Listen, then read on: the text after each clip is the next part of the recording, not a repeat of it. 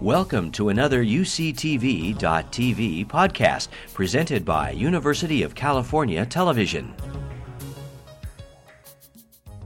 The reason we're talking about water is because water is important. In fact, the control of water is related to economic and government and military power, and this has been known for a long time.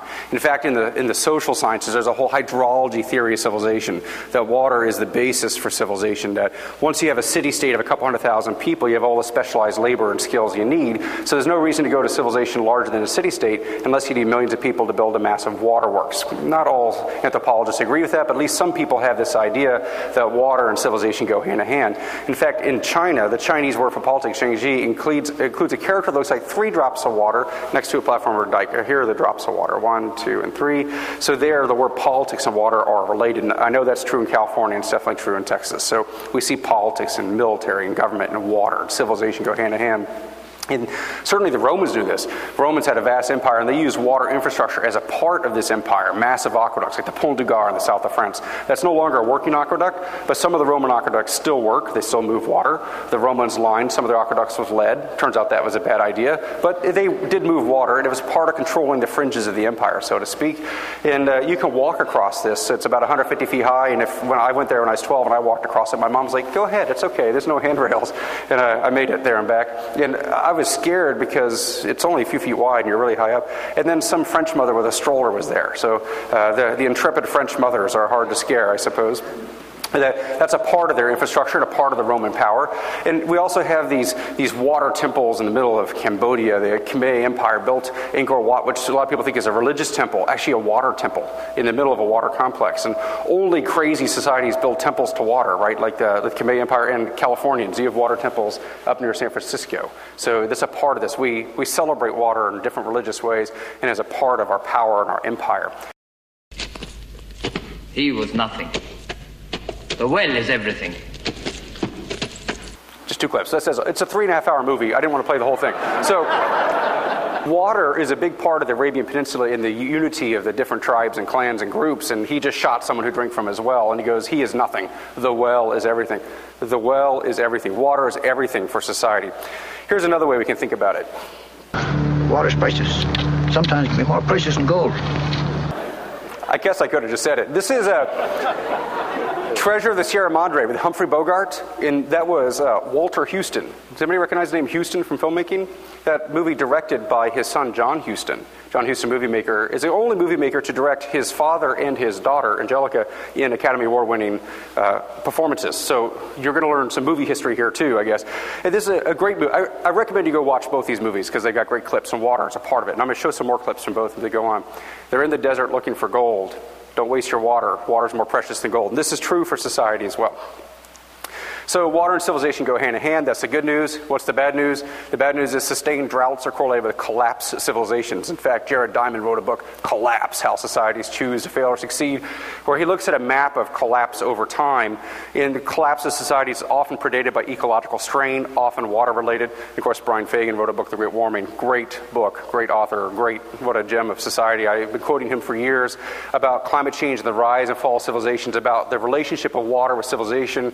When we had warming, warming before, good for Europe, bad for Mesoamerica. Is that what's going to happen next time we have warming? Who knows? But we see that water strain and collapse is correlated. New research just a couple years ago in Science magazine about the three of the five multi century Chinese dynasties the Tang, the Yuan, and the Ming all collapsed at a time coincident with multi decade drought. They went to a cave in the Gobi Desert at the western reach of the monsoon, and there were stalactites in the cave. Remember, stalagmites grow up and stalactites hang down or something? I'm an engineer, so forgive me. But there are these things that hang down from caves that have mineral deposits and they become a year over year record of how wet that year was. And if you take this beautiful stalactite and chop it down and then count the rings, sort like we cut down a beautiful tree and then see how old it was, it survived everything except for us chopping it down. Anyway, you take the stalactite and you count the mineral layers essentially, you can get a year over year record how wet the year was.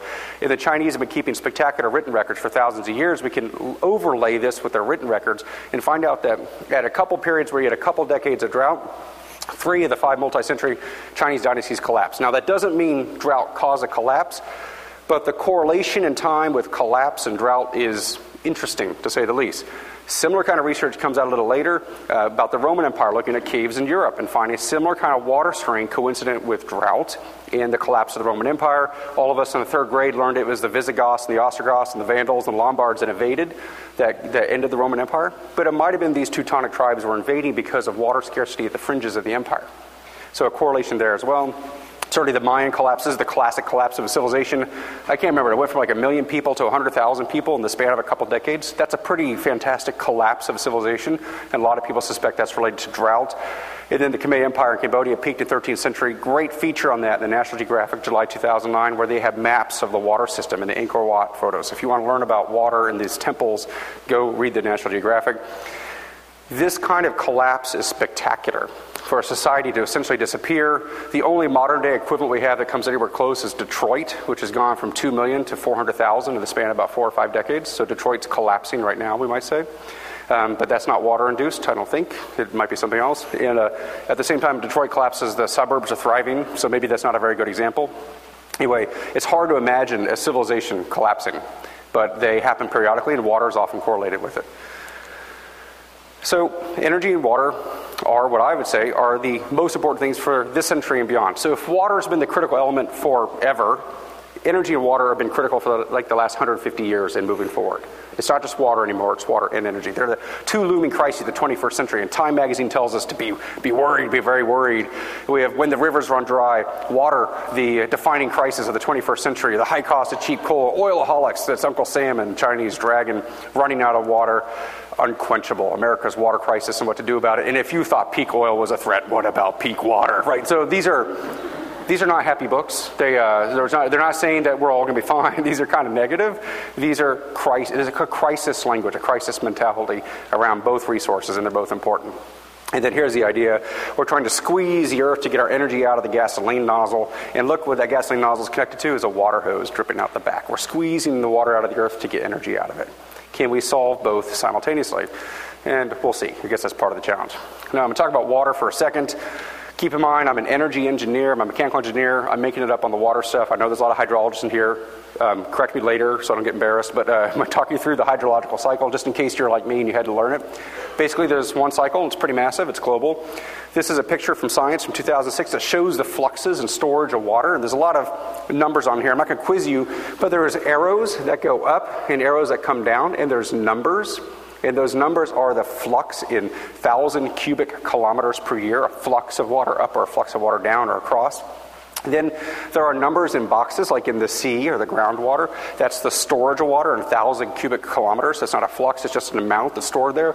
And what we see is actually there's a pretty complicated cycle. There's a lot of flows up and down and around, and there's actually a lot of water. There's plenty of water. That's the good news.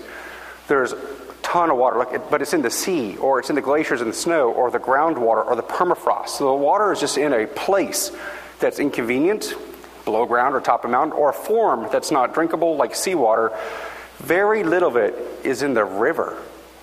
Very little of it's in the wetlands or other places that we can reach easily. So, this hydrological cycle picture shows you how powerful the water cycle is, how there's plenty of water. It's just in the wrong form or the wrong place, or in some cases, the wrong time. For example, in Bangladesh, they get all their water in one month in the monsoon season. And so the energy implication is we spend energy to move it to the right place or the right time or to get it to the right form that we can use. That's the energy implication of the water cycle. And this is the same chart, but in different form. This is from Liquid Assets by the RAND Corporation. The world's water is on the left, 97.5% is salt water, 2.5% is fresh water. Of that 2.5% that's fresh water, you have permafrost, rivers, lakes, swamps, ground, water, ice, and permanent snow cover. A very small fraction is easily accessible, clean surface river water or lakes. A very small fraction of the world's water is what we like to drink and in a form that's easy for us to reach. That's the challenge. The other remaining 99.5% or whatever it is in total requires energy of some sort. So that's just prologue. The, the three main points I want you to remember that energy and water are interrelated. We use energy for water and water for energy. The energy water relationship is already under strain, and constraints in one sector create constraints in another. Is cross sectoral. An energy outage leads to a water outage, and vice versa. And that we have some trends that mean this will be worse. We have four trends population growth, which in- increases total demand, economic growth, which increases per capita demand. We have more people and they get richer, or at least remember we used to get richer? Well, we might do that again, and that will increase our per capita demand. And then the global climate change intensification of the hydrological cycle has energy implications as well. And then policy shifts, where we are actually choosing to move towards more water intensive energy and more energy intensive water. And I'm going to talk most about the policy shifts because I think that's interesting after I give you some background information. I talk about energy and water interrelated. Uh, here's one. So, Treasure of Sierra Madre again. I'll show you how we use water for resource production.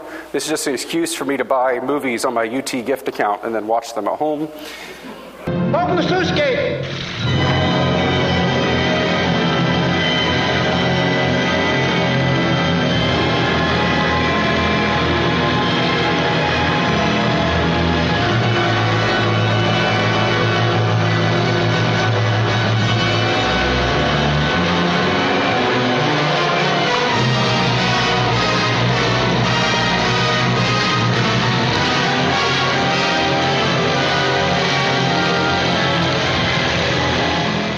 Using water to leach out the gold.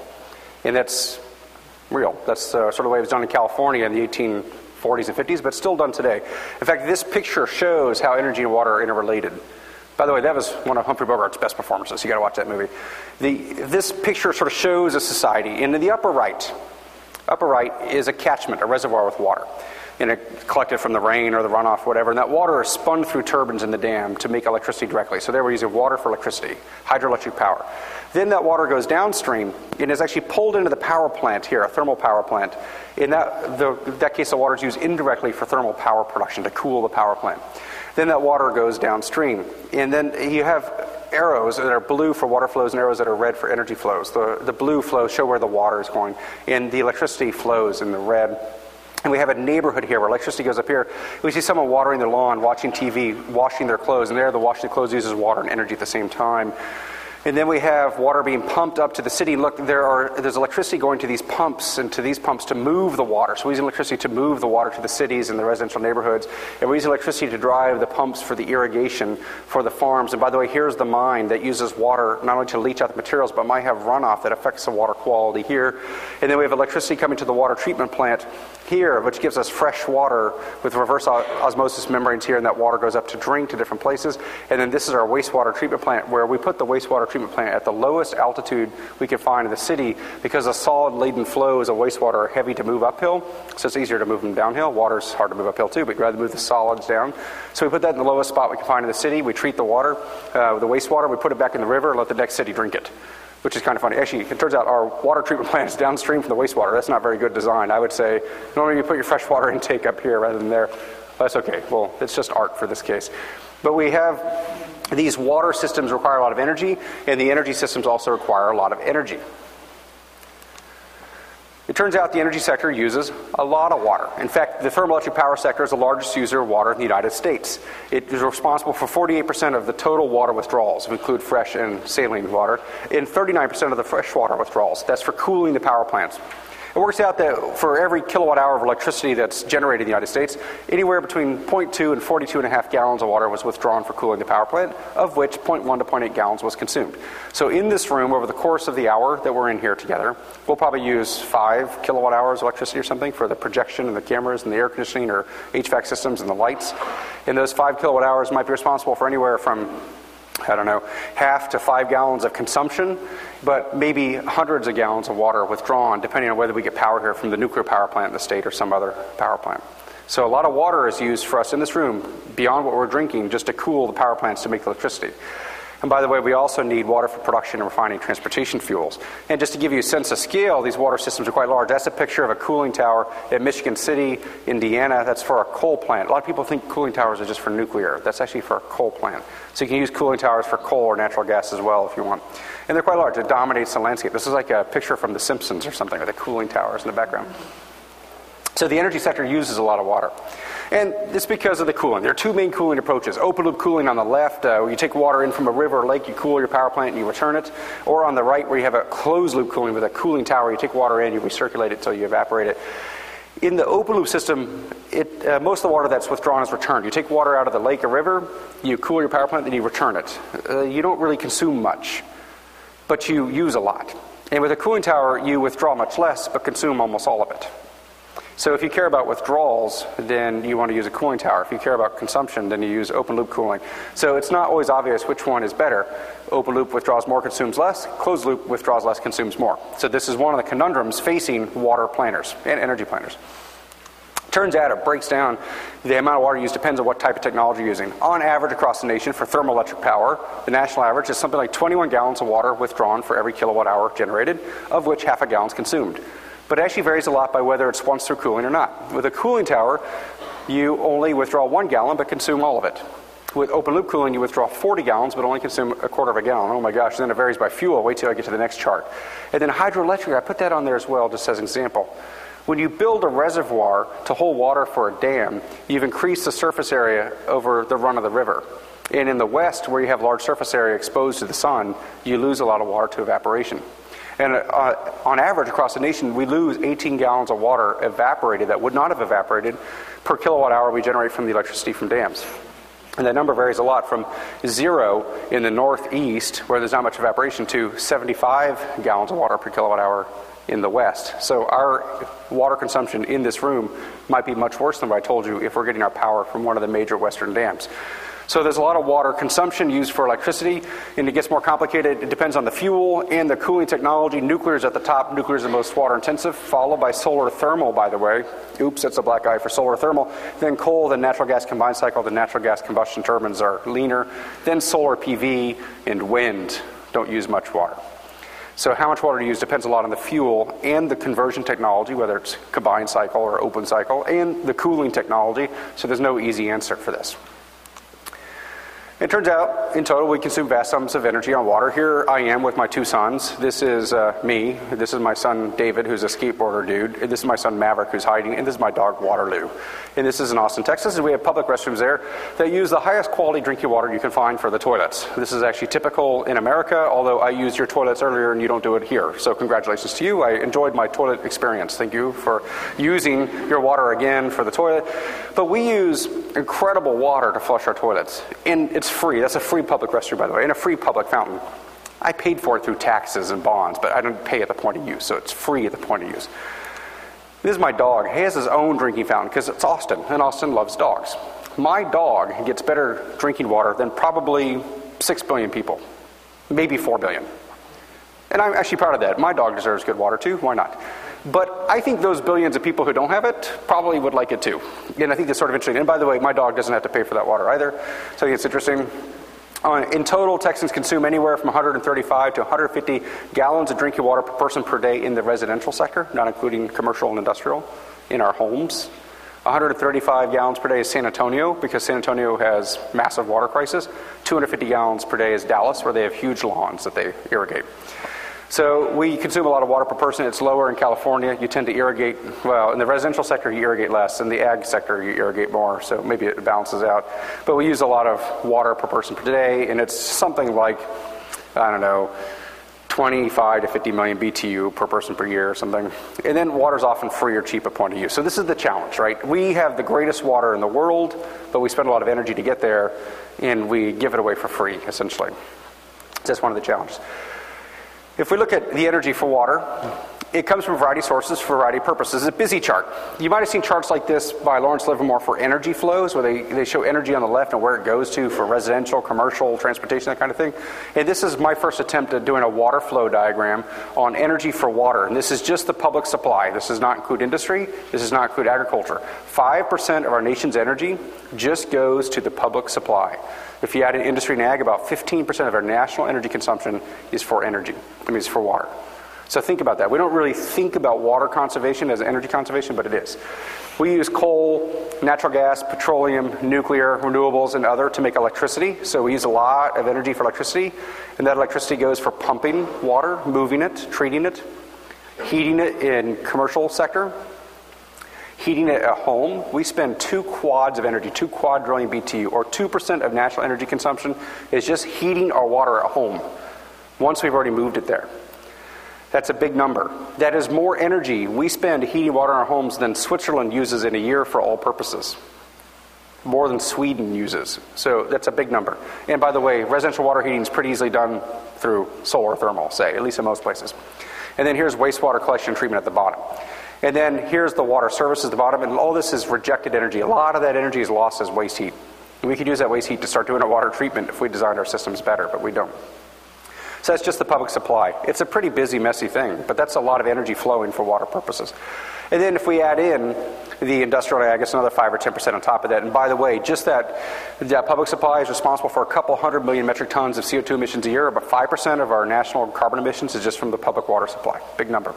Then California is a more extreme example. 19% of its electricity is on water, primarily for end use, but also for conveyance in some places where you move the water over mountain ranges. And it's a similar story wherever water is scarce. So we use a lot of water for energy. We use a lot of energy for water. Those are the points I'm headed towards. If we look at the numbers, the amount of energy we use for water and wastewater treatment, collection, conveyance, and distribution, we see a range here. So I showed you before gallons of water per kilowatt hour. Now I'm going to show you kilowatt hours per million gallons because we use kilowatt hours to treat our water for the pumps and things like that. Clean surface water needs about 1,400 kilowatt hours per million gallons to pump it from the river, treat it a little bit, and move it to your home, say. Now, that number varies from zero in New York, where it's gravity fed water that's already clean, to much higher if you're in San Diego. Groundwater is more expensive from an energy perspective. You have to pump the water up from below ground to the surface and then treat it and distribute it. Brackish groundwater is a higher energy range because of the total dissolved solids. Seawater is even worse because of the salts. And then you have wastewater is another 1 to 2,000 kilowatt hours per million gallons. And the point here I want to show you is that this wastewater treatment, even the most advanced wastewater treatment, 2,000 kilowatt hours per million gallons, is a fraction of the energy for desalination. And desalination is an order of magnitude more energy intensive than freshwater. Desalination is energy intensive and carbon intensive. And if we reclaim the water, we just use this wastewater, instead of pumping it into the river, we reuse it, we can avoid a lot of carbon energy in some situations. We can do that. Wastewater treatment requires energy, it's a part of what we do. A book I recommend you read is The Big Necessity The Unmentionable World of Human Waste and Why It Matters by Rose George. She's a British author. She's really hilarious. She goes around the world and watches people poop. And then, um, then she writes about it. And it, it's a great bathroom book, actually. I'm not kidding. You should read it. In the, but you, you read this, and there are a couple lessons that come out. First of all, societies that are healthy and wealthy have sanitation. Societies that are sick and poor have no sanitation. And whether they're healthy, wealthy because they have sanitation or they have sanitation because they're healthy, wealthy isn't exactly obvious, but the correlation is uncanny. People who are rich and healthy deal with their mess and their waste, and if they don't deal with their waste, they become sick and poor. Sort of the way I, I walked away from it. So we need to deal with our sanitation. In that last chart I showed you, where if we go back one, the energy for reusing our wastewater is less than desalination, we could do that, but it grosses us out. We could do reclaimed water. We could use that advanced treatment, but it grosses out because that's toilet to tap. We don't want to use our toilet water and put it back in the tap. What we do is we dump it in the river and let the next tap use it in the next city. So we already kind of do this. Or we put it in the aquifer and then drink it, and then it's okay. So it grosses out to drink our toilet water, but turns out they already do it in Singapore. Something like 20% of the water that in Singapore is the NEWater program or reclaim. And on the International Space Station, they use reclaimed water because water is too expensive to ship to space. So they have to reclaim it. Now there they reclaim the gray water from the from the urinals and the sinks and showers, but not from the toilet. So they don't recycle or reuse the black water, but they can reuse it and it's fine. In fact, you can go to NASA, the gift shop, and buy a bottle of reclaimed space shuttle water. That's kind of astronaut urine. The, uh, but it's been treated. It's okay. Uh, and I think they charge you extra for it. Is the funny part. I actually did my PhD research on this. So my final PhD project at Stanford was on an ammonia sensor that I used for emissions monitoring, and we tested on the bioreactor NASA was building because when you treat the gray water, there's a lot of ammonia and urea in there that comes out, and you can measure the ammonia off gassing to measure the health of the bioreactor. So in the late 90s, early 2000s, I was doing final tests on the bioreactor, and it didn't launch until a year and a half ago. So this is a slow development process. But astronauts are strong and healthy; they do it. We can do it as a society, even if it grosses us out. All right, so that's just energy and water. Energy is used for water, water is used for energy. It turns out that relationship's already under strain. We have water constraints that can become energy constraints. We have heat waves where you have thermal pollution limits that can constrain power plant operation. We have droughts. Uh, we have water scarcity that can prohibit power plant operation or fuels production. If you don't have water to grow your bio crop or your energy crop, or you don't have water for your power plant, say. And so water can constrain energy. And energy can constrain your water. Blackouts disrupt water treatment and distribution. So I'll, I'll go through a couple of examples. There was a record heat wave in France in 2003. I don't know if you remember this. It killed about 15,000 people in France, about 35,000 people across the continent of Europe. It was a killer heat wave. It was a massive heat wave.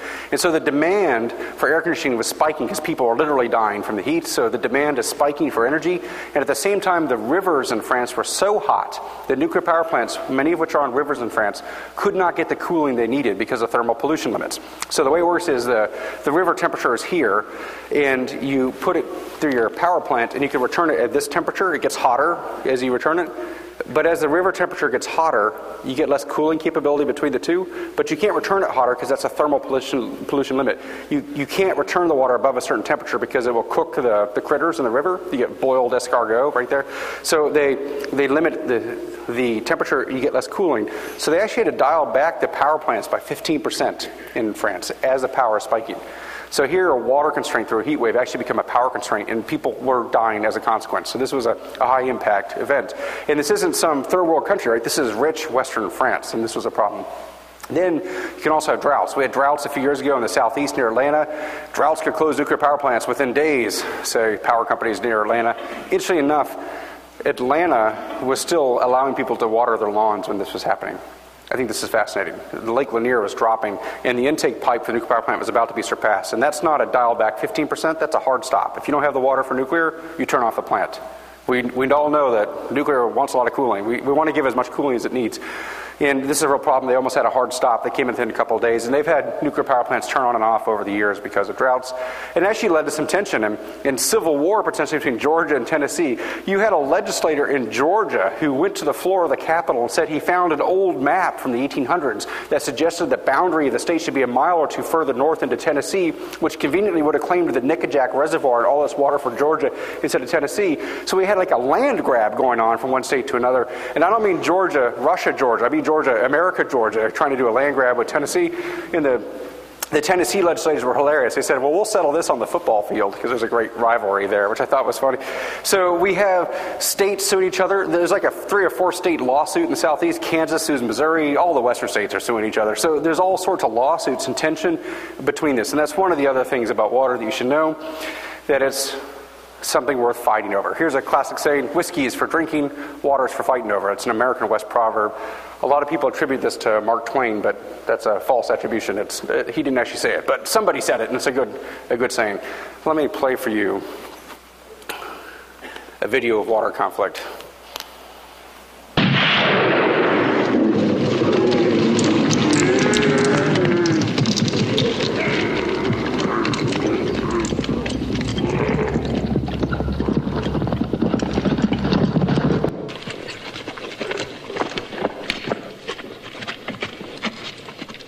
You with that party of dogs who are drinking at my well? Yes.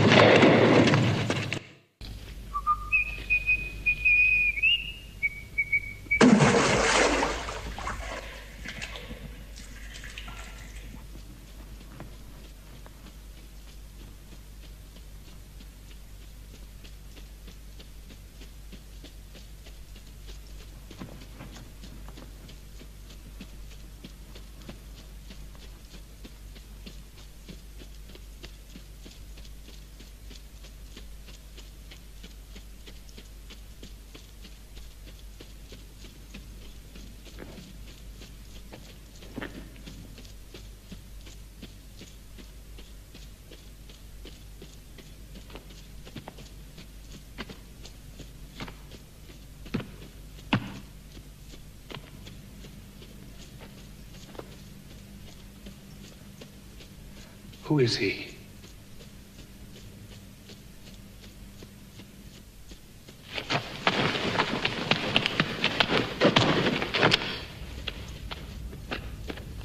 Tafas!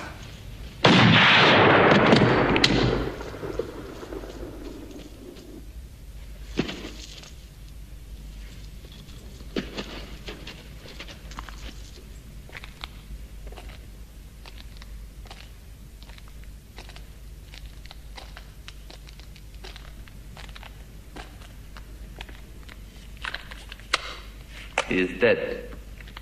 Yes. Why? This is my well. I have drunk from it. You are welcome. There's always water conflict. We, we've had so many water wars over time.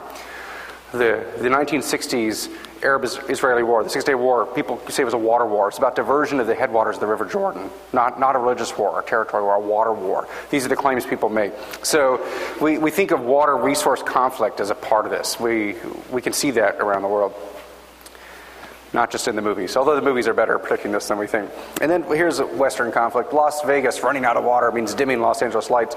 This is the reservoir between Hoover Dam, and that white ring is where the water used to be. It had dropped something like 100 feet in six years. If it drops another 50 feet, then Las Vegas could lose its water intake and Hoover Dam stops generating electricity. This is a good snowpack year. We'll have a good snowmelt year, so the water might come back up this year. But this is a challenge. We have an energy water scarcity happen at the same time. And this is a classic. This happened. We have dams in South America that just you have to choose between having water for drinking or water for electricity sometimes. So this is a challenge. And then uh, here's something where a power outage at my house actually ruined my water. I, I just took a photo of this with my iPhone. Boil water notification. Uh, that was yesterday. My, my wife called and said, We have to boil our water because we had a power outage at our house and it took the power out at our well. And keep in mind, I live in an urban area in the middle of Austin, and I'm on well water. I, it's just a unique neighborhood. We have 95 homes on well water. Where power went out, the pumps went off, the treatment system went off, so the water might be bad. So we have to boil our water, which is easy for us. We just turn a knob. But if you're in Africa and you have to boil water, probably your daughter walks five miles to pick up fuel wood, and she's at risk of getting raped or abducted walks back, then she walks another couple miles to get the water, then has to boil it. So for, for us, that's still easy, but it's hard in other parts of the world. And this is a challenge. A, a energy constraint became a water constraint, even in Austin. And that's one of the challenges. I thought that was hilarious. Like, you got to give me that statement. I'm going to use that in my talk tomorrow. this, this shows the energy water crisis as it's happening. And trends imply that this relationship is going to be exacerbated. The strain is going to be exacerbated because of all our different trends. And so we have energy for water, water for energy. We have strain in the relationship and trends driving it to get worse.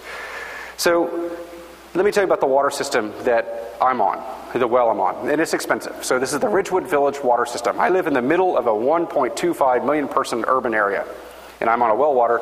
We have 95 homes on this well. It basically goes down to the 1960s. The architect who developed the area, uh, developed the neighborhood, designed the home that my parents bought that I bought from my parents, he was an asshole. And the local water people didn't want to sell him water. It basically just goes down to that. So he said, I'll drill my own well. So he drilled a well and he designed 95 homes, so we're all on the well. And to this day, the water company still won't incorporate us because they hate him so much, and he's been dead a decade. This is very fascinating to me. But uh, so his daughter's been trying to sell the well, but they're still mad at her because of his father, whatever. This was all built in the 1960s. It had non standard pipes. This guy, the, the architect, great designer, not great water system builder, used oil field pipes used whatever pipe he could find. As he built a house, add another section 12 inch, 14 inch, 16 inch, 8 inch. Every pipe length is different diameter. PVC, metal, wrought iron, like, like crazy stuff. So it's a horrible water system. And we, we're on well, very hard water. We have a house filter and a filter in my fridge, and the water's still too hard for my wife. I don't mind because I grew up with it. I don't know any better. But she's been exposed to good water before, so she's not as interested in drinking it.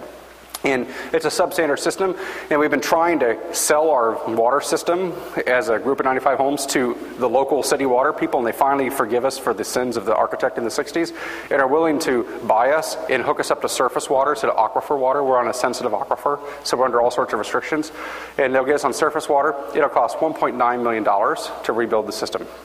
That's $20,000 per home, but I don't have $20,000. They said, that's okay, you can pay on your property taxes 165 bucks a month for 20 years, which works out to almost $40,000. And that's not including the water bill, by the way. Water bill is another 50 bucks on top of that, say. That's incredible. That took us five years of negotiation with every mayor we could find to get this deal done. And we're like a rich, educated part of town with lawyers and doctors, and we get together to yell at each other.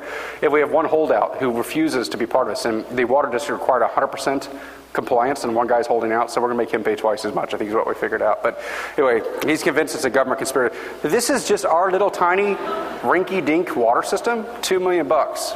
Imagine trying to rebuild the entire water system in America. We built the water system in America 100 years ago using iron that lasts 100 years. And then we did another big build out 50 years ago with stainless steel that lasts 50 years. So if you do that math, they're both collapsing together right now. And people imply and calculate this is 250 to 750 billion dollars is needed to rebuild the water system across the nation. That's a lot of money. But we'll do it. What else are you going to do? And there are other trends population growth, economic growth, climate change, policy choices all make it worse. And a lot of this has to do with quality water. We, we have more people who are getting rich who want more water. As people get rich, what do they want? They want meat and they want electricity. And meat and electricity are very water intensive. And then climate change makes it harder. And then we have these policy choices that make it trickier. And then the quality of our water is getting worse. So what do you do? Uh, it doesn't matter. There's this proverb any water in the desert will do. I think this is my last clip, I promise. We'll see how it goes. Thank you.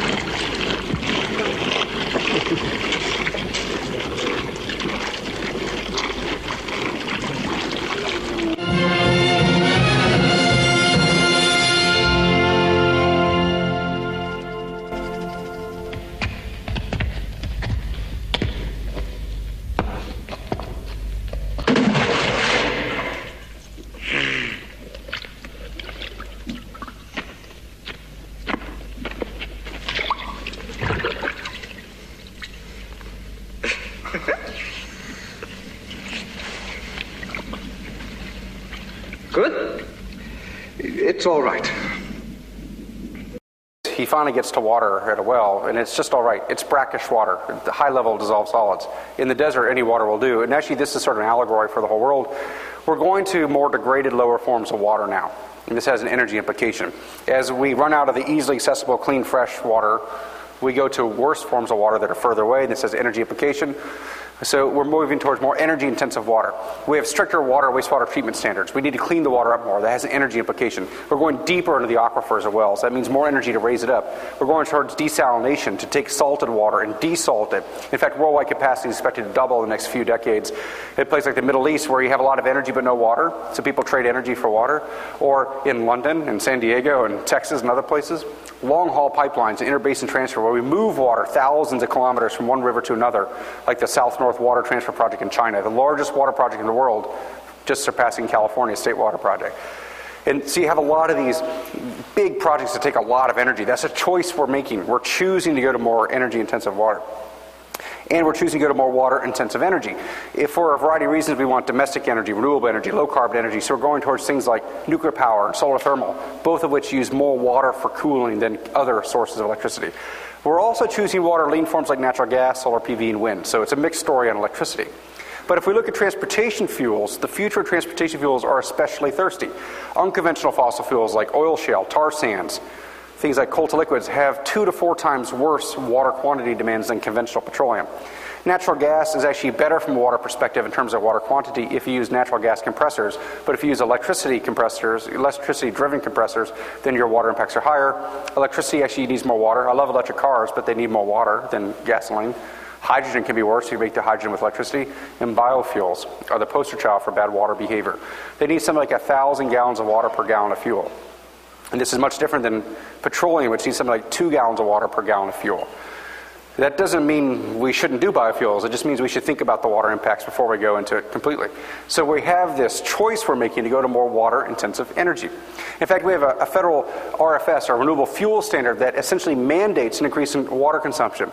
This chart shows on the left axis billions of gallons of water per year that's used for transportation fuels production for the different years from 2005 to 2030. And we see that we need a couple hundred billion gallons a year to produce our petroleum gasoline. This is water at the wells and water for cooling at the refineries. And then on top of that, we've added a mandate for E10, ethanol 10 with corn grain, irrigated or not irrigated, for E85 and E10. And here's the uh, cellulosic ethanol. These biofuels and other fuel standards have basically mandated an increase in water use for liquid fuels production to the tune of trillions of gallons of water per year. To put that in perspective, we consume 36 trillion gallons of water a year in the United States. A couple new trillions of gallons will have to be consumed for biofuels. That's a big number. And we've gone into this energy policy without considering the water policy implications. And that's where we get a train wreck. Our energy planners assume they have the water they need, and our water planners assume they have the energy they need, and they actually sit in different rooms and don't talk to each other, and they're regulated differently, and they have different congressional committees that oversee them and fund them, and they make decisions like this. There might be a lot of reasons to do biofuels, but we got to figure this out and go to a low water intensive biofuel form, something better. Cellulosic obviously better than corn. So we have other options available we might consider. And this is the challenge. So I'll close there just with sort of one final comment that sort of sets the stage. I think we'll have time for Q&A. That's a lot of bad news I've shared with you, but there is good news. The good news is that energy conservation and water conservation are synonymous. So that's, that's great. If you conserve water, you will conserve energy. If you conserve energy, you'll conserve water. In fact, if your goal is to conserve energy, you might conserve energy faster by conserving water. And if your goal is to conserve water, you might get there faster and cheaper by conserving energy. I think my daughter sums this up. She and I brush our teeth together every night, and she said this a couple of years ago. When we brush our teeth together, we turn the water off, like we get our toothbrush wet, and then we turn the water off to brush our teeth, and we turn the water back on. By the way, that doesn't save much water, just so you know. You should do it but it really doesn't make it much difference. If you really want to save water, don't water your lawn. But anyway, turn the water off when you're brushing your teeth, and we, we do that. And I didn't turn the water off fast enough once. Like we, I brushed my teeth and I didn't get the water off fast enough, and she got real exasperated. She turns it off and sort of huffs at me. She's like, "Turn the water off, Daddy. The scientists need time." As one of these sort of dramatic, like, "Whose kid are you?" right? Sort of, I think it sums it up that conservation buys us time. It might not be the ultimate answer for everything, but it sure does buy us a lot of time. We get some good solutions. So that's the good news. And I'll close there. I'll be happy to take some questions. Thank you.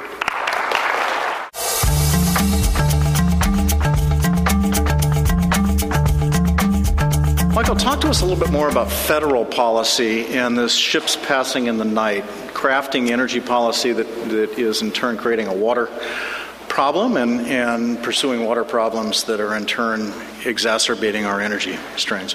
So the, uh, the, the policy making structure for water and energy is very different uh, there, in a variety of ways. At the, on the energy side, there are very strong federal agencies, Department of Energy, USDA, Department of Defense, people who have a, a strong level of engagement on energy. So we have a top down structure for energy and water is the other way around. We have very strong local water agencies, county, city, state, that kind of thing. So the direction of decision making is inverted for the two, and that's one of the ships passing in the night. Energy policy is made without thinking about water because they don't think about water at a federal level. There's no one in charge of water at a federal level. EPA thinks about water quality. There's not a single agency that thinks about water quantity that's in charge for it. The United States Geological Survey does surveys, or at least they used to. They would measure how much water we use at a state level, and that's about it. But we don't have anyone sort of watching to make sure that we have enough water for our decisions. So there's an inverted structure. Then the decision making is done in different committees in Congress and in different agencies on the presidential administration, and they don't sit in the same room. And they have different assumptions. They have different budgets.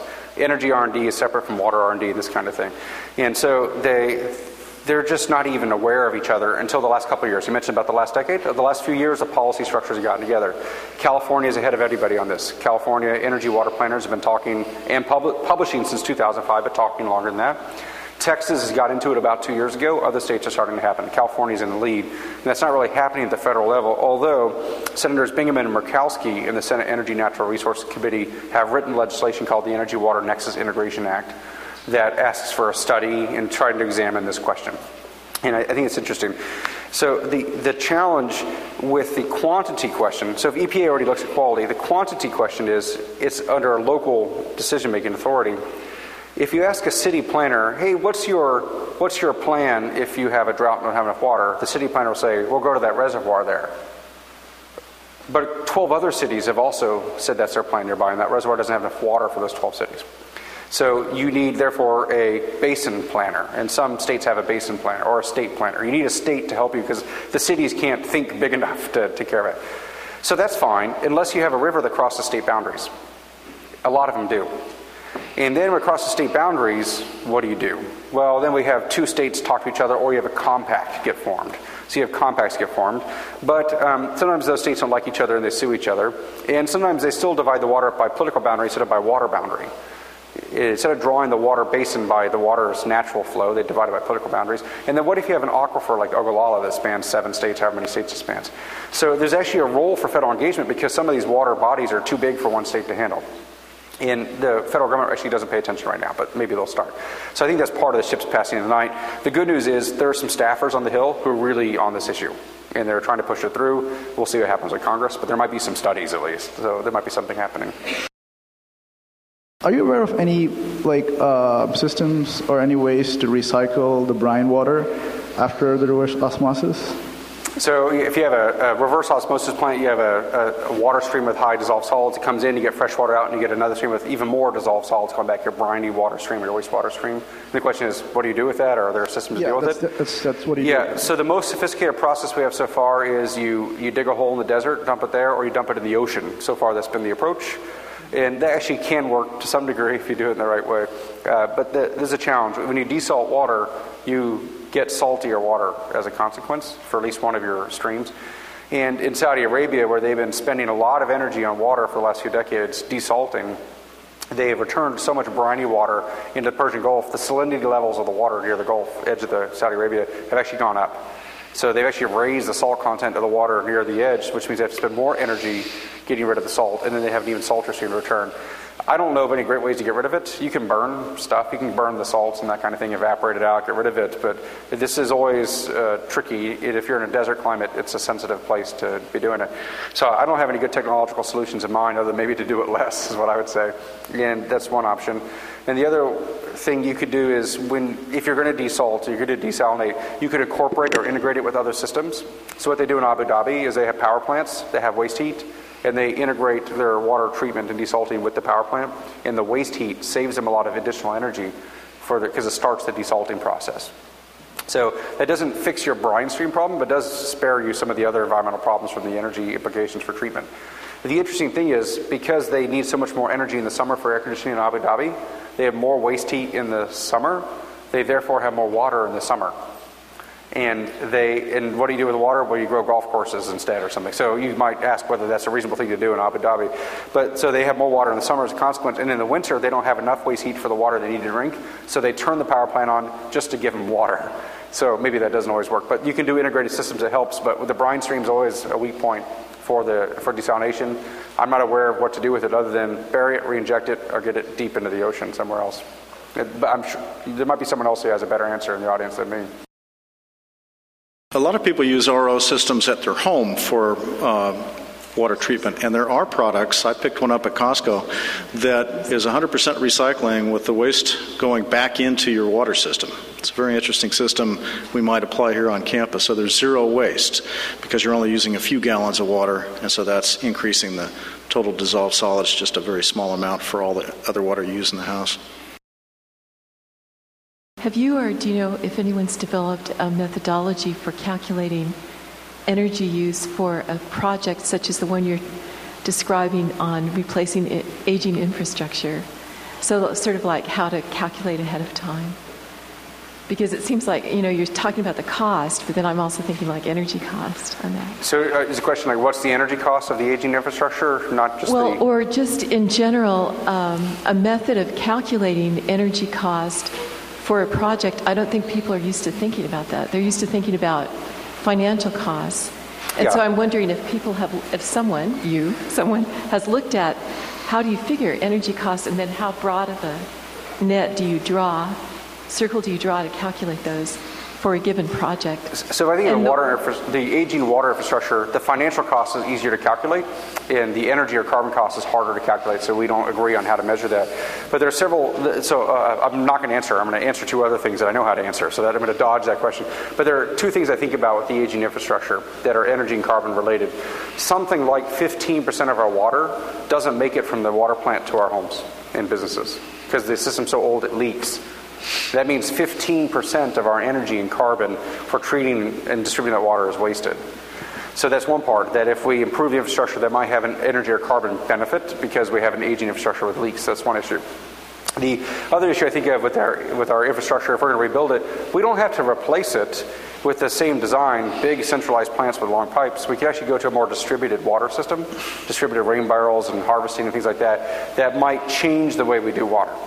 And uh, it, it, might depend on where you are, and what kind of elevation changes you have, whether this makes sense. But you could do water treatment at a neighborhood level or a more distributed way where you don't spend as much energy pumping water around. The challenge being there is some economies of scale with energy. Larger plants can be more efficient, but then you spend so much energy moving the water, you might lose it. So if we're going to redo the infrastructure, we could think about more distributed water as an, an analog for distributed energy where you might get resiliency out of it. If that one power, if that one water plant goes down, no one has water. If you have 100 water plants and one of them goes down, well, they can get water from the neighbors. So that might be a model we consider going forward as we rethink the infrastructure. And a part of that calculation should be the energy and carbon, I think. As Professor Wilkinson has pointed out uh, often in his water class, uh, U.S. water law was established before and after the Civil War when the population west of the Rockies of non native peoples was approximately 1.2 million, and uh, today that population is uh, 87 million, but the applicable uh, federal laws uh, remain the same. So, to get a, a sustainable, comprehensive long term solution, uh, where is the leadership uh, going to come from to make that happen? So, the, the water law in America is there's no one law, there's many laws. There's roughly Western water law designed before there were non natives and without natives' rights in mind, I would say. And then there's Eastern water law. And Eastern water law is roughly don't use more than you need. And Western water law is use everything you can find, but ask me first. I'm the central authority. And then you have five states that have a hybrid system, and Texas is one of them, where we have riparian eastern rights and western central allocation rights as well. So we have 50 states and a couple dozen different water rights and law systems. And the, uh, I guess the most updated ones are probably 100 years old or something. Uh, I think of the, the, California and the Western water law to be a very old conflict until I go to Hawaii. And in Hawaii, that's a 2,000 year old conflict. That's a, that's a, very old sort of discussion where uh, water means a whole lot of things to different people.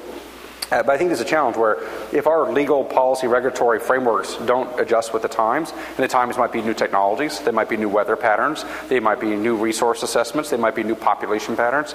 If they don't adjust for the time, then we're going to have disaster, and I think that's actually what we got right now. So, where are we going to get the leadership from? Probably the Western states, because they feel the pain the most. And I think the eastern states don't dive into water law. I don't think they care. It's just, that's not their biggest problem. So I think a lot of the problems are actually caused by the western states senators many decades ago will probably be solved by western state senators. And in fact, that's why Senator Bingaman from New Mexico cares a lot about this. That's why Murkowski thinks about it. Murkowski in Alaska has an abundance of water. She has a different problem. She wants to find a use for it. And uh, Bingaman has a scarcity. So I think we'll see leadership from the West. It might take some real extreme shortages in Australia, they've had incredible drought, and they finally, a few years ago, said, you know what, we're going to redo it. And they redid the water rights and the water markets and things like that. And it took a pretty extreme, endured, long drought to finally have them scrap the system, start from scratch, but I guess that's what it will take here. Firstly, I'm wondering in an era of increased uh, uh, production of, of fresh water, meaning that we get our water from very far away, is it important to sort of foster an emotional connection to water resources as uh, a means of promoting water efficiency. And secondly, I'm wondering, with reference to the South North Water Project, how that will affect um, international relations with countries in South Asia in the near future. Wow, those great questions. Okay, so first question is, what if we had a more personal connection to water? Would that be an important part of a water program or whatever? I'm, I'm paraphrasing. The, in this idea actually shows up with energy and food as well. So we, we waste a lot of food in America. We there, we have a couple quadrillion BTU of energy embedded in the food we throw away each year. So we, could, we have more energy in the food we throw away than Switzerland consumes in a year. So that's a number. And one reason people suspect we throw away so much food is because we didn't have to make the food. If it was our own farm, we wouldn't waste it because we know exactly how much effort goes into it. And we're so detached from the food system, we throw a lot of it away. And food's so cheap and so easy to get that we don't have this connection with it, and therefore conservation of food doesn't make sense. And I would say the same idea makes, uh, is applicable for energy and for water. The water, I turn a knob and it comes out. I didn't have to dig the well by hand. I didn't have to push the water through the membranes to treat it. I didn't have any connection to the water at all other than some bill I get once a month that costs 40 bucks or something that's completely affordable. It's not very expensive, and as much water as I want comes out of the tap. So that disconnection might be part of it. And so there are a lot of cities, and Austin's one of them, I'm sure you do a lot in California, are pushing for rain barrel and rain harvesting programs to actually establish a personal connection. Meters that actually tell, much, tell you how much water you have. Most water meters are behind the house, um, underground, or behind the rose bush. You can't read it. But if they give you a meter inside the house that tells you how much you get a personal uh, connection with the water that way. Um, I'm not saying we should all dig ditches necessarily, but I, I do suspect that having a personal connection to the water would make us be more thoughtful and conserving of it. I think that's a good idea. I don't know how you establish that because water is inherently infrastructure related. Uh, so that's one question. Next question is international relations and water, especially with China. I, mean, I think international relations and water is not just a China problem, it's a global problem. We see it in the Middle East for sure. I mean, the Israeli Palestinian peace tension is, is partly driven by water tension. There, water is a big part of that discussion in ways that we in America don't really recognize, I think. Then you have the Rio Grande River. Uh, Rio is Spanish for river. In Texas, we call it the Rio Grande River, which is like Big River River, if you call it that. Anyway, so we have the Rio Grande River in Texas, which is one of the most contested international water bodies in the world. We have treaties with Mexico that dictates how much water Mexico has to leave in the river for us, and we violate the treaty all the time and don't think twice about it. They violate the treaty. We fly spy satellites over Mexico and take pictures of them using the water in the fields, and we say, You're using too much water, you're violating the treaty. And then senators from Texas go over and meet the president and say, If you don't stop this, we'll invade. So it actually gets quite tense. Portugal and Spain have this problem.